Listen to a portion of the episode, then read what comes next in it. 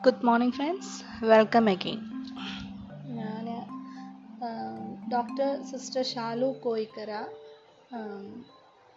doctor മനഃശാസ്ത്ര മനഃശാസ്ത്ര മനോരംഗ രംഗത്തും ഓൾട്ടർനേറ്റീവ് മെഡിസിനിലും ഭാരതത്തിലും വിദേശത്തുമായിട്ട് പഠനം പൂർത്തിയാക്കിയ ഡോക്ടർ ഇപ്പോൾ കേരളത്തിൽ ആശുപത്രിയുടെ മാനസികാരോഗ്യ വിഭാഗത്തിന് ഓ child care psycho medicine unit മേധാവിയായിട്ട് work ചെയ്യുന്നുണ്ട്. അപ്പം അവരുടെ അവരെഴുതിയ ഒരു പുസ്തകം അതായത് ഹൃദയത്തിലേക്കൊരു തീർത്ഥയാത്ര എ സൈക്കോ സ്പിരിച്വൽ ജേർണി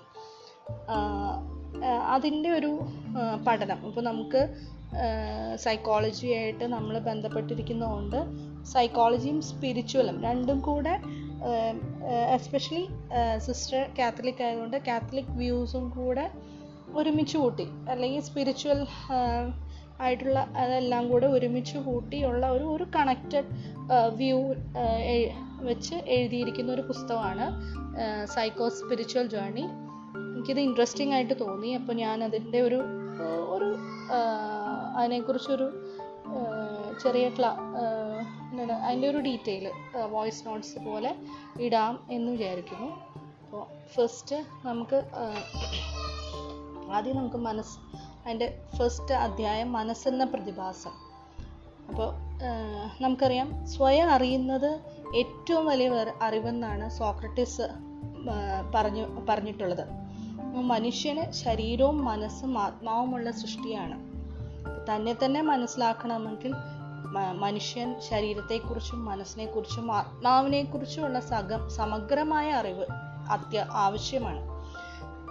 എന്നാൽ മനുഷ്യന്റെ ഒരു ഒരു ഒരു ഒരു ലിമിറ്റ് അല്ലെങ്കിൽ ഒരു അപാകത എന്ന് പറഞ്ഞു കഴിഞ്ഞാൽ അവന് തന്റെ ശരീരത്തെക്കുറിച്ച് ബോധവാനാണ്. ശരീര സൗന്ദര്യത്തെക്കുറിച്ചും അതിന്റെ ആരോഗ്യ അനാരോഗ്യ അവസ്ഥകളെക്കുറിച്ചും ഒക്കെ അവന് കുറേയേറെ അറിവുണ്ട്. എന്നാൽ മനസ്സിന്റെയും ആത്മാവിന്റെയും കാര്യത്തിൽ അവന് ശരീരത്തിൽ നമ്മൾ ശ്രദ്ധിക്കുന്ന അത്രത്തോ അത്ര പോലും ശ്രദ്ധ മനസ്സിന്റെയും ആത്മാവിന്റെയും കാര്യത്തിൽ പലരും ശ്രദ്ധിക്കാറില്ല. ശരീരത്തിന്റെ വളർച്ചയ്ക്ക് വിറ്റമിനും മറ്റു പോഷകമായ ആഹാരങ്ങളും വിശ്രമങ്ങളും എക്സസൈസുകളും ഒക്കെ ആവശ്യമാണെന്ന് അവന്റെ ബോധതലത്തിലുണ്ട്. എന്നാൽ മനസ്സിനും ആത്മാവിനും അവൻ എന്ത് പോഷണമാണ് നൽകാറുള്ളത്? ഇനി നമ്മളെല്ലാം അവൻ അവൻ എന്നുദ്ദേശിച്ച് നമ്മൾ നാം മനുഷ്യർ എന്ത് പോഷണമാണ് നൽകാറുള്ളത്?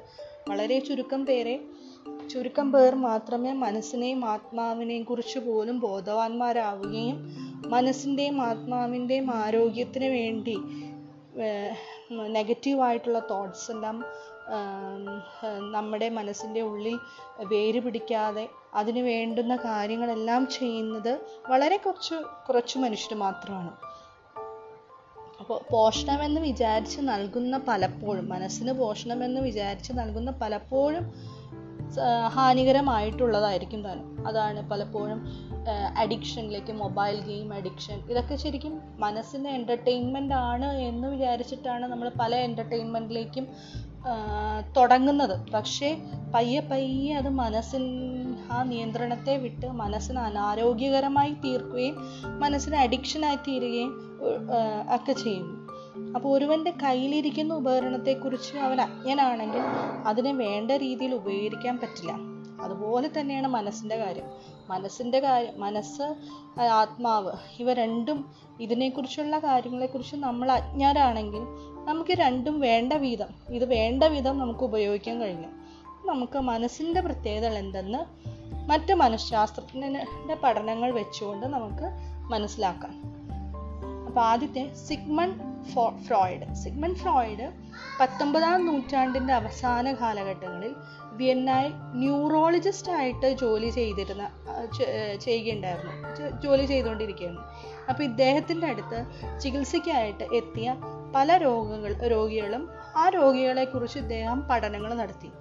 അങ്ങനെയാണ് വ്യക്തിത്വത്തെക്കുറിച്ചും മാനസിക ആരോഗ്യത്തെക്കുറിച്ചുള്ള പുതിയ തത്വങ്ങൾ അല്ലെങ്കിൽ പുതിയ ഐഡിയാസ് രൂപീകരിക്കുന്നതിന് ഇദ്ദേഹത്തെ പ്രേരിപ്പിച്ചത്. ഫ്രോയിഡിന്റെ പഠന പഠനമനുസരിച്ച് മനുഷ്യന് അവന്റെ മനസ്സിന്റെ മേൽ പൂർണ നിയന്ത്രണമില്ല. ബാല്യകാല അനുഭവങ്ങൾ വ്യക്തിത്വ രൂപീകരണത്തിൽ ഏറെ സ്വാധീനം ചെലുത്തുന്നു.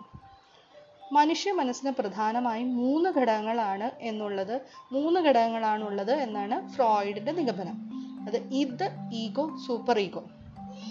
ഇനി id it works at unconscious level അപ്പോൾ ഒരുവന്റെ ജന്മവാസനകളാണ് ഇറ്റ് എന്നുകൊണ്ട് ഉദ്ദേശിക്കുന്നത്. ഭക്ഷണം കഴിക്കുക ഉറങ്ങുക തുടങ്ങിയ സ്വാഭാവികമായ ആവശ്യങ്ങൾ നിർവഹിക്കാൻ ഇതിന്റെ ഭാഗമായി വരുന്ന നിർവഹിക്കൽ നിർവഹിക്കാൻ ഈ ഇതാണ് നമ്മളെ സഹായിക്കുന്നത്. ഇഡ് ഐ ഡി ആണ് ഐ ഡി എന്നാണ് ഇത് ഇതാണ് നമ്മളെ സഹായിക്കുന്നത്. അപ്പോൾ അതിന് വേണ്ട ഈ ബേസിക്കായ കാര്യങ്ങളിൽ വേണ്ട മനസ്സിന്റെ പ്രവർത്തനങ്ങൾക്ക് ആവശ്യമായ ഊർജം നൽകുന്നത് ഇതാണ്. ഇതിന്റെ പ്രവർത്തനങ്ങൾ പ്ലഷർ തത്വത്തെ ആസ്പദമാക്കിയിട്ടുള്ളതാണ്. പ്ലഷർ പ്രിൻസിപ്പിൾ അല്ലെങ്കിൽ പ്ലഷർ തത്വത്തെ ബേസ്ഡ് ആയിട്ടുള്ളതാണ് ഇതിന്റെ പ്രവർത്തനം. സന്തോഷപ്രദവും എളുപ്പമുള്ളതുമായ കാര്യങ്ങളാണ് ഇതിന് താല്പര്യം. വൈകാരിക സംതൃപ്തികൾ മാറ്റിവെക്കാൻ ഇതിന് സാധിക്കുകയില്ല അതായത് ഇമ്മീഡിയറ്റ് ഇമോഷണൽ ഗ്രാറ്റിഫിക്കേഷൻ ആണ് ഇതെപ്പോഴും സീക്ക് ചെയ്യുന്നത്. കൊച്ചുകുട്ടികൾ ഇതിന്റെ താല്പര്യമനുസരിച്ചാണ് കൂടുതലും പ്രവർത്തിക്കുന്നത്. അവന്റെ ആഗ്രഹങ്ങൾ അപ്പോഴപ്പോൾ സാധിച്ചു കിട്ടണമെന്ന് അവൻ ഷാഠ്യം പിടിക്കുക സാധാരണയാണ്. നമ്മൾ കാണാറുള്ളതാണ്. ഉദാഹരണത്തിന് അവൻ ഇഷ്ടമുള്ള ഭക്ഷണ പദാർത്ഥം. ഇപ്പോൾ ഐസ്ക്രീമോ ചോക്ലേറ്റോ കിട്ടിയാൽ സാഹചര്യവും സമയം നോക്കാതെ ഉടൻ തന്നെ അവനത് കഴിക്കും. പ്രായപൂർത്തിയായാലും ഇത് അവന്റെ അബോധ തലത്തിൽ നിന്ന് പ്രവർത്തിച്ചു കൊണ്ടിരിക്കും ആസ്വാദനത്തിലുള്ള കഴിവും ഇതിന്റെതാണ് ഈ അടുത്ത ഒരു ഇതാണ് ഈഗോ. ഇനി ശിശു ഈ കുഞ്ഞ് കുഞ്ഞിന് വളർന്നു കഴിഞ്ഞു കഴിയുമ്പോൾ ശിശു വളർന്നു വരുന്നതനുസരിച്ച് യാഥാർത്ഥ്യ ബോധ്യം ഒരു റിയാലിറ്റി രൂപപ്പെടുത്താൻ രൂപപ്പെടാൻ തുടങ്ങും അവന്റെ ഉള്ളിൽ അപ്പോൾ പേശികളുടെ പ്രവർത്തനം ഇതിനേറെ സഹായമാവുന്നു. ഇപ്പോൾ റിയാലിറ്റി പ്രിൻസിപ്പിൾ മറ്റത് ഇതെന്ന് പറയുന്നത് പ്ലഷർ പ്രിൻസിപ്പിൾ ആണെങ്കിൽ ഈഗോ എന്ന് പറയുന്ന റിയാലിറ്റി പ്രിൻസിപ്പിൾ അനുസരിച്ച് അവന്റെ മനസ്സ് കാര്യങ്ങളെ വിലയിരുത്താൻ ആരംഭിക്കും. അപ്പോൾ എന്ത് ചെയ്യും? ഇത് ഈഗോയുടെ വളർച്ചയെ കാണിക്കുന്നതാണ്. ഇതിന് സ്വന്തം ഇഷ്ടങ്ങൾ മാത്രമാണ് മനോദണ്ഡ മനോദണ്ഡമായിരുന്നെങ്കിൽ ഈഗോയാകട്ടെ താൻ ആശ്രയിക്കുന്ന ചുറ്റുപാടുകളെ കണക്കിലെടുക്കുന്നു. അപ്പം ഇതെന്ന് പറയുന്നത് സ്വന്തം ഇഷ്ടം മാത്രം. ഈഗോ എന്ന് പറയുമ്പോൾ ബാക്കിയുള്ളവരെയും കൂടെ കണക്കാക്കും. സാഹചര്യങ്ങൾ അനുകൂലമല്ലെങ്കിൽ ആഗ്രഹ പൂർത്തീകരണത്തിന് കാലതാമസം വരുത്തുവാൻ തയ്യാറാകും. നേരത്തെ പറഞ്ഞ എക്സാമ്പിളിൽ ഒരു മിഠായി കിട്ടി. അപ്പോൾ ചുറ്റും നാല് സഹോദരങ്ങൾ ഉണ്ടെന്ന് വിചാരിക്കാം. അപ്പോൾ ഈഗോ എന്ത് ചെയ്യും? ഈ മിഠായി എന്റെ സഹോദരങ്ങളുണ്ട്. അപ്പോൾ അവരോടുകൂടെ അഡ്ജസ്റ്റ് ചെയ്ത് ഷെയർ ചെയ്യും. അപ്പോൾ ആ മിഠായി അല്ലെങ്കിൽ ആ ചോക്ലേറ്റ് അല്ലെങ്കിൽ ഐസ് ഐസ്ക്രീം മുഴുവനായിട്ട് കഴിക്കണമെന്നുള്ള ഇതിന്റെ പ്ലഷർ പ്രിൻസിപ്പിൾ ഈഗോ സാഹചര്യങ്ങൾ അനുകൂലമല്ല. അനുകൂലമല്ല. അല്ലെങ്കിൽ റിയാലിറ്റി പ്രിൻസിപ്പിൾ വെച്ച് നോക്കുമ്പോൾ സഹോദരങ്ങൾക്കും കൂടെ അത് ഷെയർ ചെയ്ത് കൊടുക്കണം എന്ന ഒരു രീതിയിലേക്ക് മാറുകയും ഷെയർ ചെയ്യുകയും ചെയ്യുന്നു അപ്പോൾ സാഹചര്യം അനുകൂലം അല്ലെങ്കിൽ ആഗ്രഹ പൂർത്തീകരണത്തിന് കാലതാമസം വരുത്താൻ തയ്യാറാവും. ബുദ്ധിയുടെ പ്രവർത്തനങ്ങളെല്ലാം ഈഗോയുടെ വളർച്ചയുടെ ഭാഗമാണ്. ഈഗോ മൂന്ന് തലങ്ങളിലും നിന്ന് പ്രവർത്തിക്കുന്നു. വ്യക്തി പ്രായപൂർത്തിയാകുന്നതനുസരിച്ച് ഈഗോയുടെ പ്രവർത്തനം കൂടി വരുന്നു. ഇനി അടുത്തതാണ് super ego. Super ego works at all three levels. Super ego ഈ പറഞ്ഞ മൂന്ന് ലെവൽസിൽ വർക്ക് ചെയ്യുന്നു. ഇനി നാലഞ്ച് വയസ്സോടെ ഈഗോയ്ക്ക് വളർന്നു വരുന്ന സൂപ്പർ ഈഗോയെ കള കണക്കിലെടുക്കേണ്ടി വരുന്നു. തെറ്റ് അവിടെയാണ് തെറ്റും ശരിയും തിരിച്ചറിയാനുള്ള മനസ്സിന്റെ കഴിവ്. ഈ തെറ്റും ശരിയും മനസ് തിരിച്ചറിയാനുള്ള മനസ്സിന്റെ കഴിവിനെയാണ് ഈ സൂപ്പർ ഈഗോ.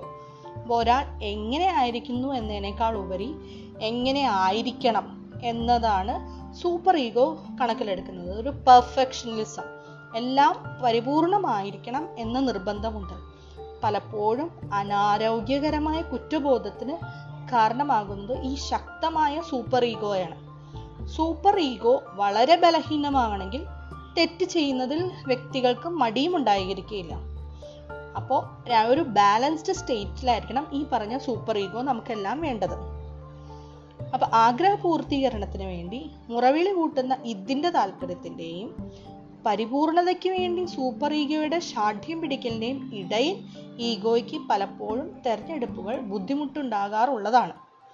അവബോധത്തിന്റെ തോതനുസരിച്ച് ഫ്രോയിഡ് മനസ്സിനെ മൂന്ന് തലങ്ങളായി തിരിച്ചു.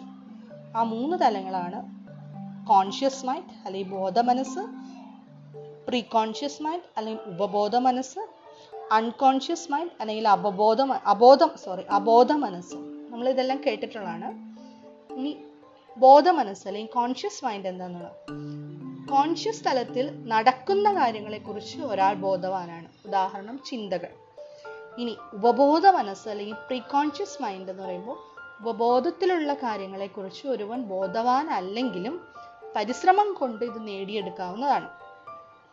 അബോധ മനസ്സ് അല്ലെങ്കിൽ അൺകോൺഷ്യസ് മൈൻഡ് മനുഷ്യ മനസ്സിന്റെ ഭൂരിഭാഗവും അബോധതലമാണെന്നാണ് ഫ്രോയിഡിന്റെ പഠനം കണ്ടെത്തിയിരിക്കുന്നത്.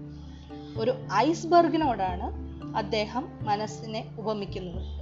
അതിന്റെ കുറച്ചു ഭാഗം മാത്രമേ വെള്ളത്തിനു മുകളിൽ കാണുകയുള്ളൂ. ബാക്കി ഭാഗം വെള്ളത്തിനടിയിലായിരിക്കും. ബോധ മനസ്സിന് സ്വീകാര്യമല്ലാത്ത സംഘടനകളും ആഗ്രഹങ്ങളും വാസനകളും ഓർമ്മശക്തികളും ഒക്കെ അബോധ മനസ്സിലുള്ളത് അബോധ മനസ്സിലാണ് ഉള്ളത്. അപ്പോൾ സ്വപ്നങ്ങൾ അറിയാതെ പറഞ്ഞു പോകുന്ന അബദ്ധങ്ങൾ അല്ലെങ്കിൽ സ്ലിപ്പ് ഓഫ് ടങ് എന്ന് പറയും ഇവയൊക്കെ വിശകലനം ചെയ്യാൻ അബോധ മനസ്സിനെ പഠിക്കാം. അപ്പോൾ അബോധ മനസ്സിൻ അത് എക്സ്പ്ലെയിൻ ചെയ്യുന്നു. സ്ലിപ്പ് ഓഫ് ടങ് ഒക്കെ നമ്മൾ അറിയാതെ പറയുന്നത്. പക്ഷേ നമ്മുടെ ഉള്ളിന്റെ ഉള്ളിലുള്ളത് കൊണ്ടാണ് നമ്മൾ സ്ലിപ്പ് ഓഫ് ടങ് ആയിട്ട് പറയുന്നത്. അല്ലെങ്കിൽ സ്വപ്നങ്ങൾ. നമ്മുടെ ഉള്ളിന്റെ ഉള്ളിൽ എവിടെയോ ഒളിഞ്ഞു കിടക്കുന്ന. അപ്പോൾ അതാണ് ഈ പറഞ്ഞ അബോധ മനസ്സിന്റെ ആ ഒരു തലത്തെക്കുറിച്ച് മനസ്സിലാ മനസ്സിലാക്കുമ്പോൾ നമുക്ക് മനസ്സിലാവും അറിയുന്നത്. rápido, não tem.